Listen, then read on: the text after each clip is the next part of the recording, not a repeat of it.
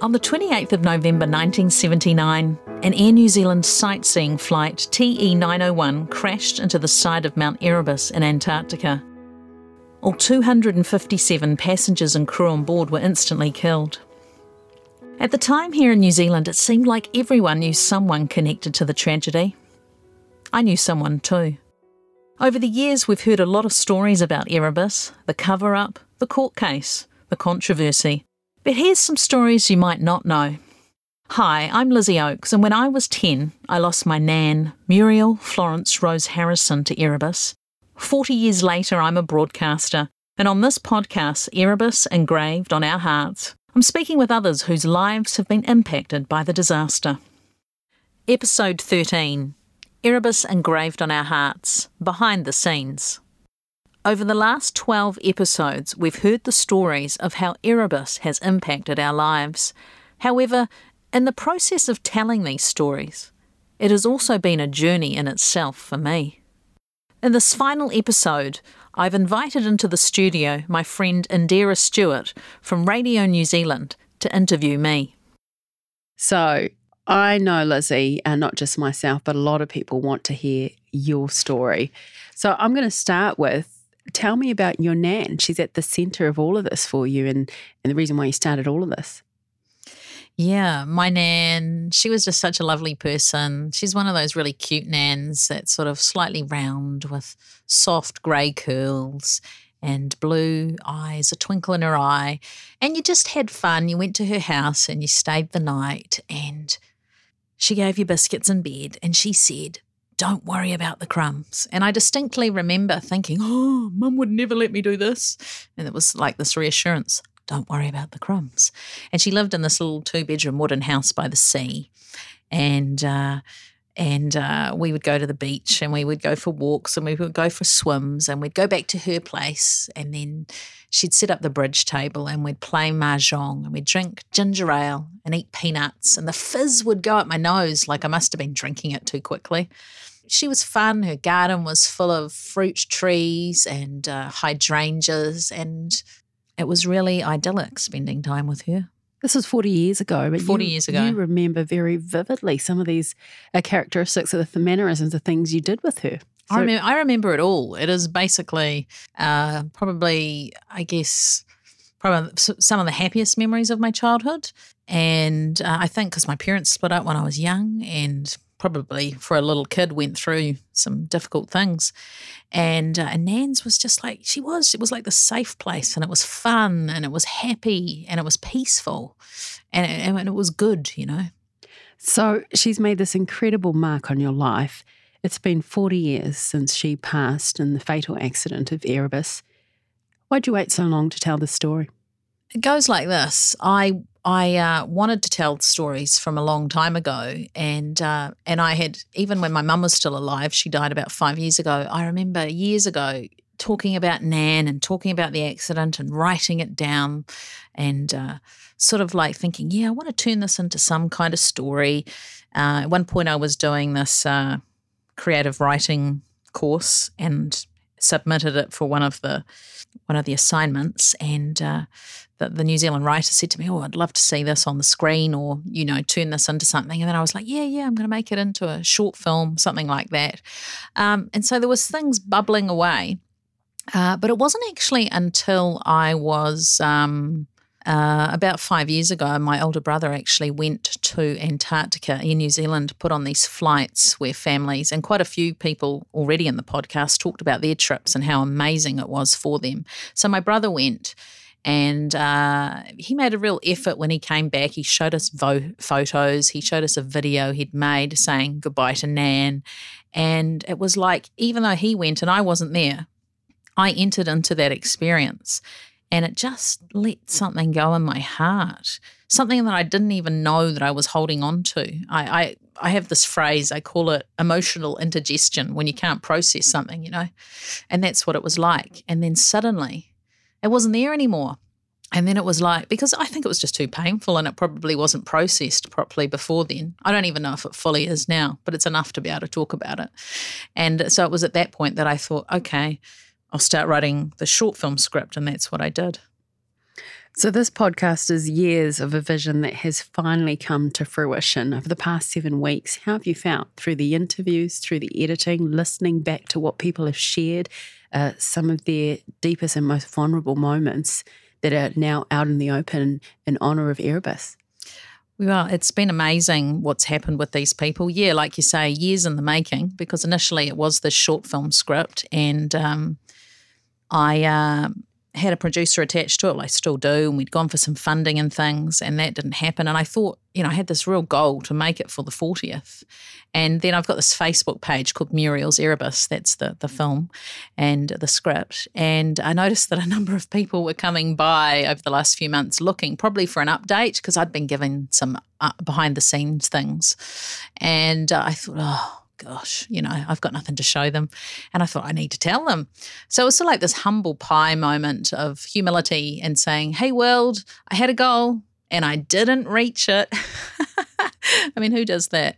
But I did it, and um, and it felt really good actually because I was just saying, you know, I haven't made it yet, but I still hope to, and it just felt like this moment of, you know, coming clean, and it was good. And then uh, about five minutes later, this idea just dropped into me, into my mind, into my heart. And it was like, you could make a podcast, and I was like, oh well, actually, I could because my day job is I'm a, a, broadcaster. I interview people for a job. And I just sort of went to my work and said, How would you feel if I did this project on the side, interviewing people for uh, finding out about their memories? And they were like, Sweet, go for it. And so that was really profound. And so then all these, because I'd done research for a few years, I had all these connection points to all these people. And uh, so I started to contact people, and basically the doors just opened. And the whole image I had of having these conversations with people is I just got these words in my head that said capture the memories. And I got this picture of like if you imagine a little kid trying to catch butterflies with a net in the garden, and you've got to be really gentle, you know, and careful because you're catching something really precious. And so that's the attitude I went into this uh, podcast with was wow, I get uh, the opportunity to talk with these people about something that has um, impacted their lives and their precious memories about their loved ones. And I've got to handle with care. You know, to me, this podcast has been a sacred space. It's been come in, share your memories, you know, an invitation, and not everybody's accepted that. Um, but the ones that have, I've said, come in and just be who you are. I've got no agenda. And I've said to everyone, actually, look, if I ask you something that you don't want to talk about, then we don't go there. And so this amazing thing just began to evolve. Were there moments over these past few seven weeks that changed you? Definitely. I uh, I I feel this podcast has there's nothing that's impacted my life more apart from becoming a mother. You know, that changes you. That changes wow. your life at the core of your being, becoming a mother. And this podcast has done something to me that I probably can't quite put into words yet. But I guess it's been the people coming in and they're sharing their hearts. And the biggest thing is that for me and my family, Erebus was always about Nan, you know, and it was Nan, it was Muriel Florence Rose Harrison. And suddenly, all these other people have come into my studio, into my space, and shared their stories and their hearts. And there's been moments of tears and there's been moments of laughter. And I felt this connection. And it's like, in some small way, their family has become part of my family, you know. And, and I've watched people come and I've watched this experience, and they've told me that it's been cathartic for them having a safe space to speak I always almost imagine it must be like um, a Catholic priest when people go to confession. I mean, this isn't confession, but you know what I mean. You go somewhere and somebody just listens, and that's priceless. Um, friendships have been built that I wouldn't have imagined with people um, within the podcast. Um, particular Sarah Myles, who's written the book Towards the Mountain, because we met a couple of years ago and we've been cheering each other on. And then Miriam Clancy, who it turns out her husband is good mates with my brother and and a number of other people as well. And then another unexpected thing that's happened is that I've ended up getting involved in a bit of a Erebus advocacy role to do with the memorial. So it's it's been wide and far reaching, you know, this experience for me. Um, and I think and then, of course, there's the feedback that I've started to get as well. Yeah, tell me about the feedback. What are people saying? What what kind of reaction have you gotten? People have started sending me messages, and this is the bit that just makes me want to cry. Um, people who've lost mothers and fathers, and, and that's the thing with Erebus. We've all been so isolated until recent years, uh, and um, and they've told me, you know, I lost my mum, I lost my dad, and I'm listening to your podcast, and it's really helping me. Um, other people have said this is helping me to process my grief. Other people are like, hey, I didn't lose anybody, but I remember this so well, and what you're doing is just uh, amazing. And and that just that blows me away that that something that I created within a seven week period could actually touch somebody's heart and um, and be part of the healing process for them and uh, you know, I couldn't have dreamed that up if I tried for that to have happened. But to me, that's the gold. That is the absolute gold that you actually just want people not to feel alone. You want, um, you know, in life we all go through things. It's not necessarily an Erebus, but it can feel like it. And having that um, community of connection, whether it is just through listening to a podcast and someone's speaking your language, they're speaking out of a place where you've been and you felt alone in it. And then somebody comes along, say, uh, episode two, my brother, Journey of Forgiveness, had a lot of response, people with that, because uh, he talks about being really angry and uh, having to journey through all these feelings and having come to this place of forgiveness and being able to let go. And so all our stories are sort of like a tapestry and they're starting to weave together and and and we're we're as an Erebus community, we're helping each other, but I know that loss and pain and grief are actually universal languages, and I know that these stories will be mm. things that will uh, ricochet and and re- reverberate through other people's lives that they actually understand the themes that are there. You mentioned the healing process for many other people, including the ones that you interviewed, the people that reached back and gave feedback.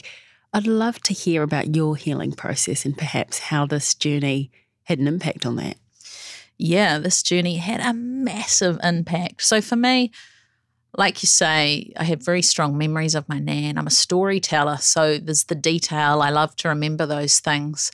Um, but for a lot of time of my life, I didn't, I couldn't feel my nan in my heart, which I know that might sound strange because she's been dead for such a long time, but I couldn't feel the connection in my heart to the happy memories that I had in my head.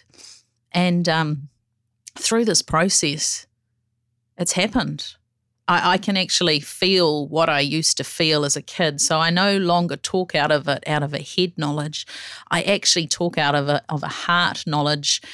And that's just a beautiful gift to me through this process that I can actually feel what it was like. I can remember her. And you know what I think, um, Indira, is that when a trauma comes, and we remember that person, we go, flick, oh, yep, that's right. I was 10 years old at primary school and the plane crashed and I came home and mum was there sitting on her own and later in you the night. associate the circumstances. Yeah. And it's all the trauma and it's the, oh, and it's the overwhelm and it's, I don't know how to process this. And that was just such a hard thing to live through. But to be able to go beyond that and back to the memory and the connection of the person – you know, that's our memories are all that we have left. And to be stuck, and I think I got that from a lot of people that came and you know, there was a sense of being sort of stuck on the 28th of November 1979.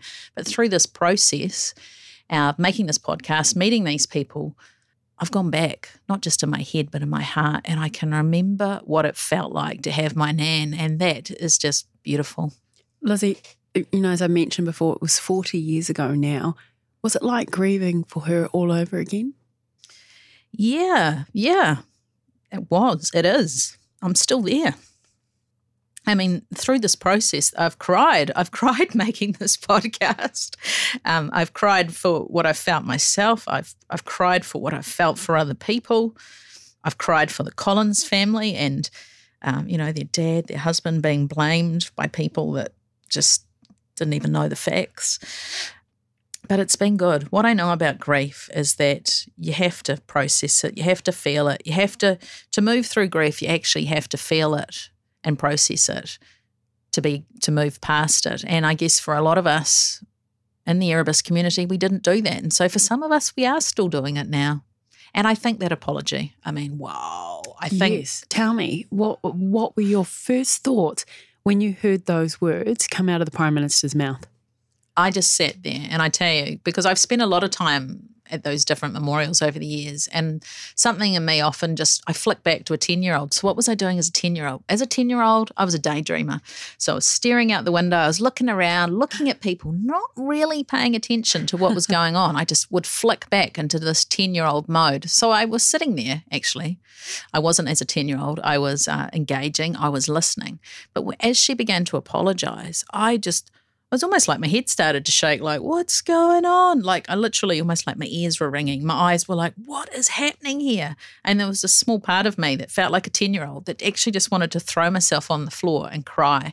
And, um, you know, like it was just huge. It was just massive. And it was like, have I missed something? Like, did she already apologize one other time? But I was off being a teenager, not her, but the government, and I wasn't paying attention because I was living my life. But as I talked to some other people, and I alluded to in the previous episode, um, it never happened. It never happened. Did you ever think it would? I don't think I did. I so don't. That was unexpected. Totally unexpected. I don't even think it was a thought process like, oh, they should apologize. Like there was probably a lot of other people who have thought that, but I don't think it was a thought process of mine. What about the others? When you when that speech was being made, when you turn around and look at all the other families of the victims, were they in the same were they reacting the same way? Yeah, you could feel this wave of emotion. And I and I talked about it in the previous episode, the apology, where people began to respond and you saw arms around shoulders and uh, you know, I, I think I heard a sob and but I think we were as I said, I think a lot of us were stunned mullets. We were just like, sometimes things are just too big to comprehend, you know, and they take they take time. They take a few days. They take a few weeks. They might take a few months to actually process. Tell me about what some of the biggest things that you've learned from this journey. I've learned how important it is for people to share their stories and talk, and that everybody who's lived any life has a valid story to tell I mean, I've also learned what an honour and a privilege. You know, both you and I are broadcasters, so we know what it's like to sit down and, and tell people's stories. Um, but I've also learnt that, I mean, I work in, at Rhema Media, uh, my day job, and there's a lot of people here, they're quite young, uh, they're in their 20s, I'd never even really known about Erebus until I started doing this project. And then they come and tell me, I'm listening to the podcast and wow, I'm learning this and this is amazing. And um, and so for me, what I've learned is that it's really important to document our history so that we can pass that knowledge and those experiences on to other people when we're no longer here. I've also learnt that just because something happened a long, long ago, it doesn't actually mean that it's over. You know, I hear people sometimes say, "Oh yeah, I went through that, did it? I'm over it now. I'm over it." I think, I don't think you are, but okay. And I don't know if we ever get fully over things, but there's ways through that help us to heal so that we function and we can connect with the joy and the happiness in life. You know, we don't have to live out of those places, but I think I think when we're I've got unresolved grief and pain in our lives, part of our hearts are sort of hooked up, you know, they're almost in prison to those experiences and healing has to come so that we actually we can be set free from them and then we have the ability to say, "Hey, I can talk about this. I may still feel it, but it doesn't define me. What would you to, what would you say to those impacted by Erebus that aren't there yet? I just think be kind to yourself. It's okay. Um, journaling is a wonderful way to process things in your life. Connect with things that bring you joy, whether you paint or you go walking or you hug your grandkids or your children. Um, experience life in all its beauty. There's so much to experience, and uh, sometimes you need a good counsellor. You know, if you're in a such, I've had counselling before. If you're going through things, you need somebody outside your experience to be able to talk to and connect with. I'd love to know what you think your nan would think about everything you've done, the stories that you've shared, the work you've put into this, the seeds you've sown in her memory. I actually think she'd be really proud of me. and I was thinking that um, You know, she was this adventurer. She said to my brother he, um, that if she'd been born a boy, she would have gone to sea, like at the Merchant Navy. And she'd always had this fascination with Antarctica. And so, the great adventurer that she was, she went there and she had her adventure. She was at the latter part of her life, and that's where her life ended. And I was thinking, my kind of adventure, what makes my heart sing, where I feel most alive, is uh, telling stories, you know. And so to be able to tell these, this podcast, my story and other people's, and then my hope for the future to make my short film Muriel's Erebus, you know, that that's a big adventure for me. And I feel like I'm carrying on the legacy of my nan because I'm I'm I'm functioning out of that place of my heart that causes delight and joy and adventure, just like she did. Tell me about where to from here. Yeah, good question. I think in the new year, I've got a body of work behind me now. I need to really, uh, even my boss said to me yesterday, Lizzie, you've accomplished all this. It's really amazing. I think now you need to go back to the, you know, the grindstone and work on getting your funding for your film. I mean, this story that I, I, I know it, I feel it, I see it, I taste it. I mean, you know, I want to share it with the world. And, um, not because it's just an Erebus story, but it's a very uniquely Kiwi story, but also the story that I'm telling within the short film. I guess it sort of parallels the podcast is that you go through difficult times, but there is hope. There's always hope. Has it given you some kind of closure or finality finishing this podcast? I don't know. It's, it's made me. Re- Erebus is never really over. It's not it? really over. We've still got this memorial thing to sort out. Um, it's just made me realize how much I want to make my film. You know, it's made me more determined, and that, and perhaps there's other Erebus stories to tell as well that I'm yet to discover. Thanks for listening to Erebus Engraved on Our Hearts. I'm Lizzie Oakes. Thanks to Scott Gillen, my audio engineer, and to Rhema Media for their support. If you'd like to stay in touch, feel free to follow our Facebook page, Erebus Engraved on Our Hearts. And if you've enjoyed this podcast series, please share it with your friends and social media contacts. To subscribe, go to Erebus Engraved on Our Hearts on iTunes or Spotify or erebusengravedonourhearts.com.